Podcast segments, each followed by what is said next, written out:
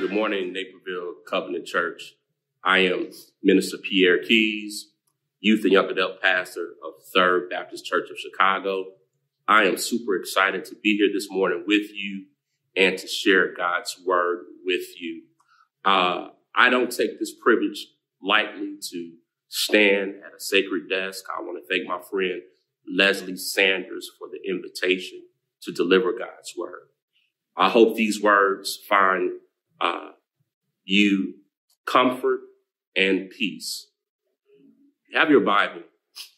Please turn to me to a familiar passage, a very familiar story, found in the Gospel of John, chapter 2, verses 1 through 11. And I'll be reading out of the New King James Version. That is John chapter 2, verses 1 through 11. When you have it, type amen in the comments. Here's the word of the Lord. On the third day, there was a wedding in Cana of Galilee, and the mother of Jesus was there. Now, both Jesus and his disciples were invited to the wedding. And when they ran out of wine, the mother of Jesus said to him, They have no wine. Jesus said to her, Woman, what does your concern have to do with me? My hour has not yet come. His mother said to the servants, Whatever he says to you, do it. Now there were a set of six water pots of stone, according to the manner of purification of the Jews, containing 20 or 30 gallons apiece. Jesus said to them, Fill the water pots with water and they filled them up to the brim. And he said to them, Draw some out now and take it to the master of the feast. And they took it. When the master of the feast had tasted the water that was, that was made wine and did not know where it came from, but the servants who had drawn the water knew. The master of the feast called the bridegroom and he said to him, Every man at the beginning sets out the good wine. And when the guests have well drunk, then the inferior, you have kept the good wine until now. This beginning of signs Jesus did in Cana of Galilee had manifested his glory, and his disciples believed in him. Let us pray.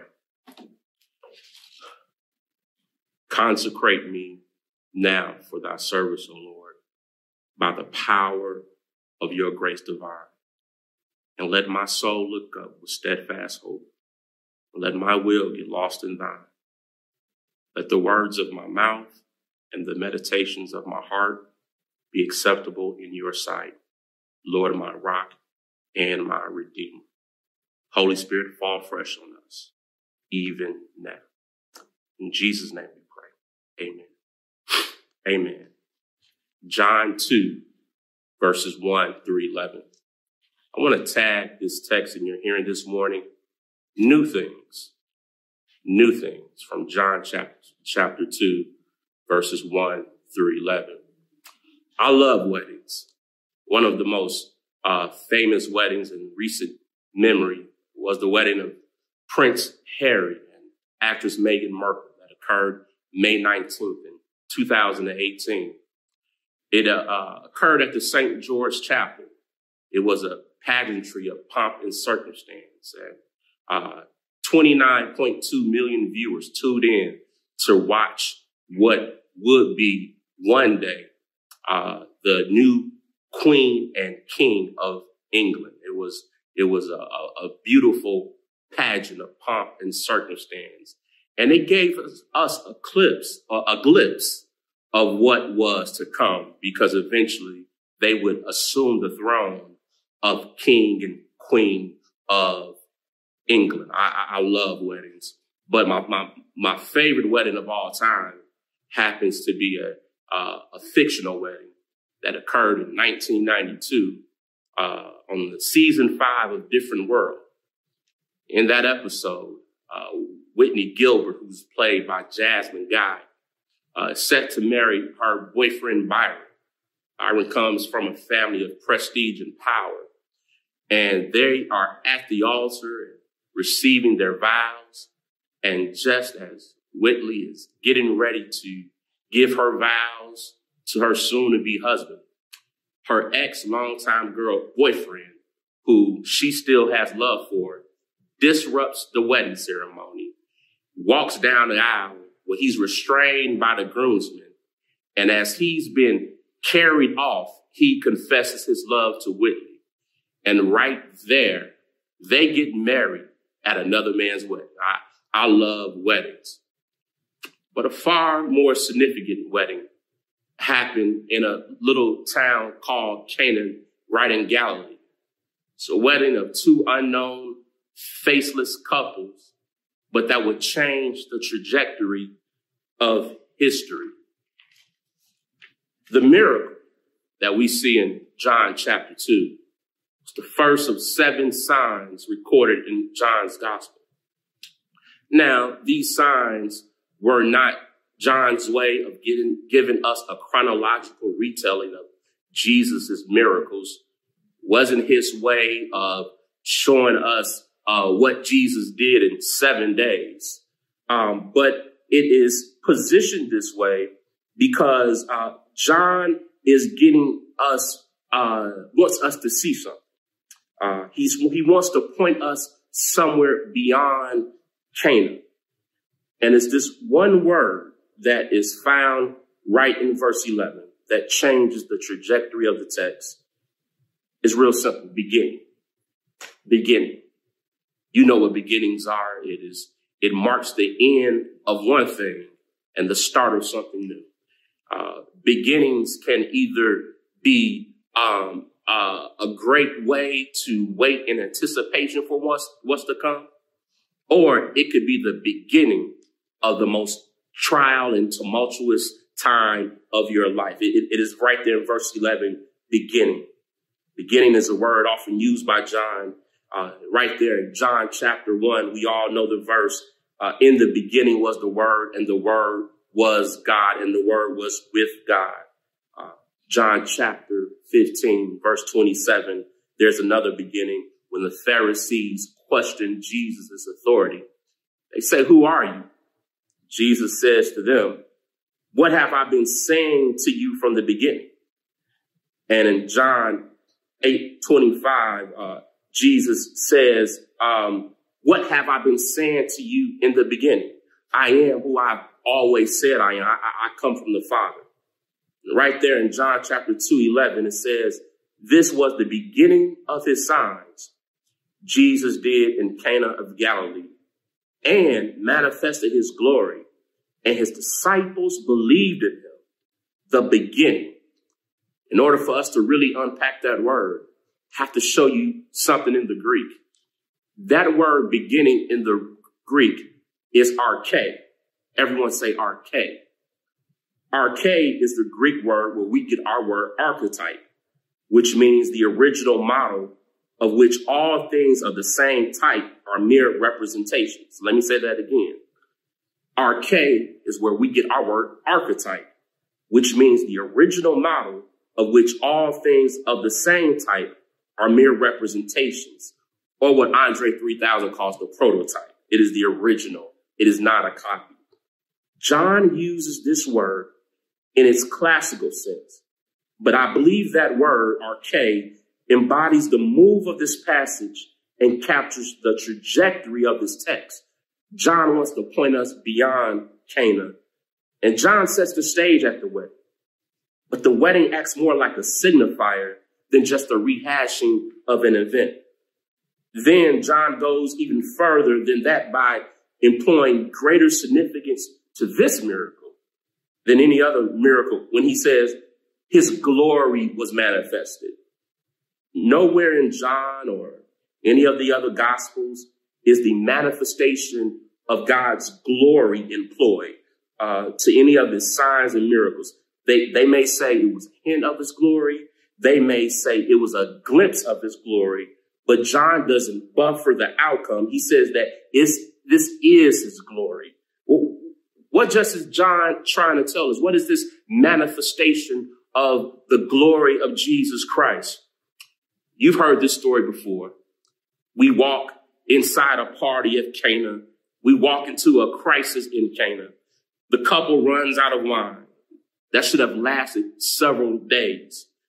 Jesus saves the couple from the embarrassment and shame that was certain to follow if word got around that uh, at this wedding in Cana, they didn't have enough wine to fill our cups. So Mary brings the problem to Jesus. Jesus gives a command to the servants.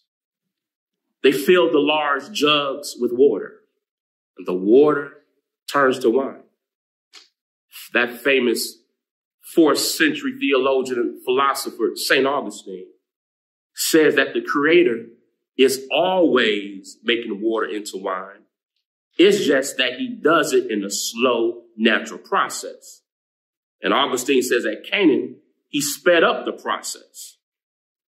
Who am I to disagree with someone like St. Augustine? But I think he's wrong. There was no slow, natural process here. There was no fermenting of grapes, distilling and aging. There was no natural process, and neither was there a faster natural process of getting wine out of water. Why? I'm glad you asked. Because the ingredients for the wine are not there. Chemically, it's not there. So no natural process brings wine out of water. And this is why John gives this sign so much weight that he says that this one is the manifestation of the glory of Christ. This is why this event is the most miraculous event done by Jesus. If you just follow me, let me make my argument. Person that helped me see this is actually author uh, David Friedrich Strauss, who is an atheist by by um, a chance, um, but he helped me with this argument. He, he wrote a book called The Life of Jesus Critically Examined. And in this book, Strauss goes through all the deeds of Jesus and concludes that none of them happened. They're, they're all just myths. But the interesting thing about Strauss and why I keep him on my shelf is that I believe that Strauss helps those that believe that these things happen see what we typically, typically don't see. And in his book, he paints a picture of what he calls the ladder of inconceivability, where he rates the miracles of Jesus from the least miraculous to the most miraculous. Or put more simpler, the most believable to the least believable. And at the bottom of that ladder of inconceivability are exorcisms. He says that uh, Jesus casting out the demon is nothing special. He is he is just uh, exercising his authority like any ecumenical priest or figure would. Uh, uh, nothing to an exorcism. Then he moves up the ladder to healing of the leper, where Jesus is just fixing or cleansing something that's already there. Above that is giving sight to the blind. The blind man already has eyes. Jesus just is working with what's already there. He moves further up the ladder to the healing of the deaf. Man already has ears to hear. He just can't hear. And Jesus restores his hearing. Jesus is just working with what's already there. This is Strauss's argument. Then he moves up uh, to the involuntary cures, like the hemorrhaging of the woman who touches him from behind and she is healed. Uh, uh, he is working with, uh, with, with what's already there. Uh, and he moves further up this ladder of inconceivability and deals with the raising of the dead, such as Jairus' daughter and Lazarus, who he says were just mere resuscitations. And above the raising of the dead, he puts the calming of the sea. Not much to see here. He, uh, he's just manipulating inanimate nature. Then above that, he places the multiplying of bread and fish uh, to the 5,000. Here, Jesus, he says, speeds up the process and makes more fish from one fish and several loaves from one loaf. He is working with what's already there. But at the very top of Strauss's ladder of inconceivability, uh, he puts the uh, wedding at Cana where Jesus turns water into wine. And Strauss says that this is the most uh, unbelievable miracle performed by Jesus. Because unlike everything else, Jesus doesn't have at his disposal the very ingredients to make it work like it's supposed to work. It's, it's simply not there. Uh, Strauss calls this transubstantiation, uh, not in the Roman Catholic sense, but in the sense of changing the substance of something. That's, this is not transformation, which means changing the form of something. It's a very powerful thing, but this is in John 2 verse 8, Jesus used transubstantiation, making a substance something it was not. The ingredients just weren't there. And Jesus does this at the arche, at the beginning of his ministry. In the beginning, not just in sequence, but the source of everything that will come after it.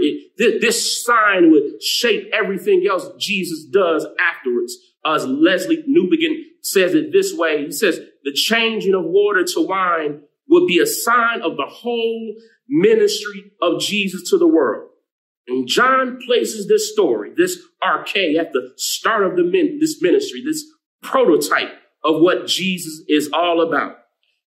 John wants us to read his gospel and look at the events of Jesus and ask this question. Is this like Cana? Back it up to verse four. Jesus says, my hour is yet to come. The implication is when the hour comes, something like Cana is going to happen. When that hour comes, we can emphatically say, this is like Cana. Would you please turn uh, yourself into a page turner as we go through the book of John and ask ourselves, is this like Cana? Uh, journey with me to John 4. Jesus heals a young boy on the brink of death. Uh, uh, he raises him from the dead. Is this like Canaan? Is this transubstantiation? No, transformation, not transubstantiation. John 5, and man is paralyzed for 38 long years. And Jesus simply says, get up and pick up your mat. This like Cana, the man already has legs.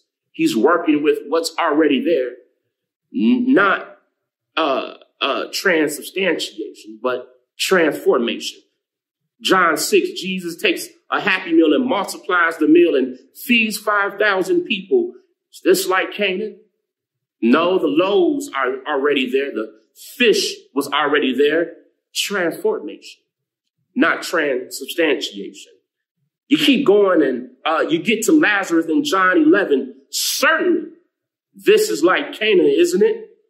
No, because Lazarus, even though he's been dead for four days, is brought back to life as he knew it before he died. And we can uh, speed it up some and, and speed it up a little more until we get to John chapter 20, Easter morning, where we find Peter and John racing to an empty tomb.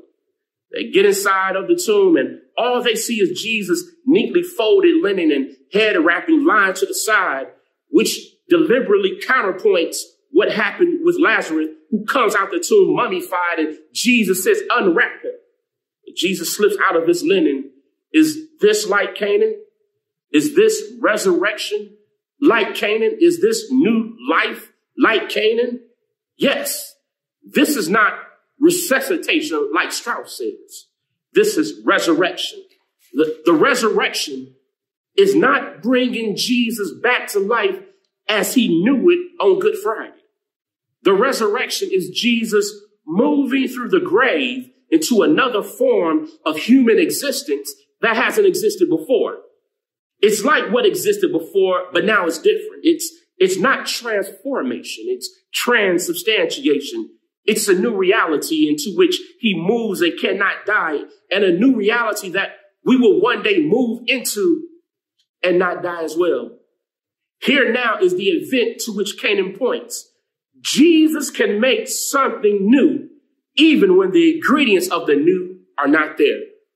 I know you rather hear resurrection sermon on Easter, but Cana points us to the resurrection because every day of your life, we should live, resurrected lives. Uh, he did it at creation when he looked into the nothingness of the world and just spoke a word and something out of nothing appeared. The ingredients was not there. Calls Abram, Abraham, father of many nations, while he is childless, childless and his wife is barren. He calls it what it ain't before it is. The ingredients were not there. He does it with Simon. His name is Simon, but Jesus calls him Cephas, rock. Jesus calls him what he ain't before he is. The ingredients were not there. When Jesus promises, you promises to make you into another kind of person, the ingredients for the new person need not there. Jesus does not need anything to work with but your availability and obedience because he's able to do a new thing. When you bring your problems to Christ, when Jesus promised, when Jesus promises to do a new work in your ministry or your congregation or in your life, the ingredients need not be there. But before this to happen, we need to do one thing. We need to invite Jesus to the party and do what he says. Notice how irrelevant the command to the servant seems, and notice their immediate response of, of obedience. When you invite Jesus to the party, new things happen. Invite Jesus to your feast or into your fasting, and new things happen. Invite this Jesus into your despair and into your laughter and watch new things happen. You want something new happen in your life? Bring your emptiness, your, what's used up, your nothingness to Jesus and watch him create something new out of you. Bring your empty spirits, your broken marriage, your tired souls, all of your burdens and give it to Jesus and watch him do something new. No, let me fix that. Watch him do something else. God wants to do a new thing in your life. But first you need to uh, uh, bring everything to him. Jesus looks at these water filled jars, I believe looks down at these water filled jars and he sees his own reflection. And Jesus says that this time I'll give them water to, I'll give them wine to last them a few more days. But in the coming weeks, I'm going to give them wine that never runs out.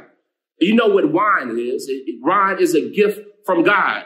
Uh, I know that we are Christians here, but let me just say, if you have a party without no wine, your party is probably uh, joyless. Wine brings joy and new life in, into the party. That's its symbolism throughout the Bible. Wine represents joy and new life. Uh, and Jesus says, I am the new life. I am the new way. And make yourself available to me and, and do as I say and watch me do a new thing. One Friday, they thought they crushed that grape. They thought they had killed that grape. But what they put in a barrel too wasn't killed. It was fermented. Fermenting all day Saturday. And on Sunday, new wine gave us new life. Amen. God bless you. Let Jesus be your new wine. Let him fill you with his joy. Let him restore your soul. But just do as he says and watch him do a new thing in your life. May God bless you, love you, and keep you.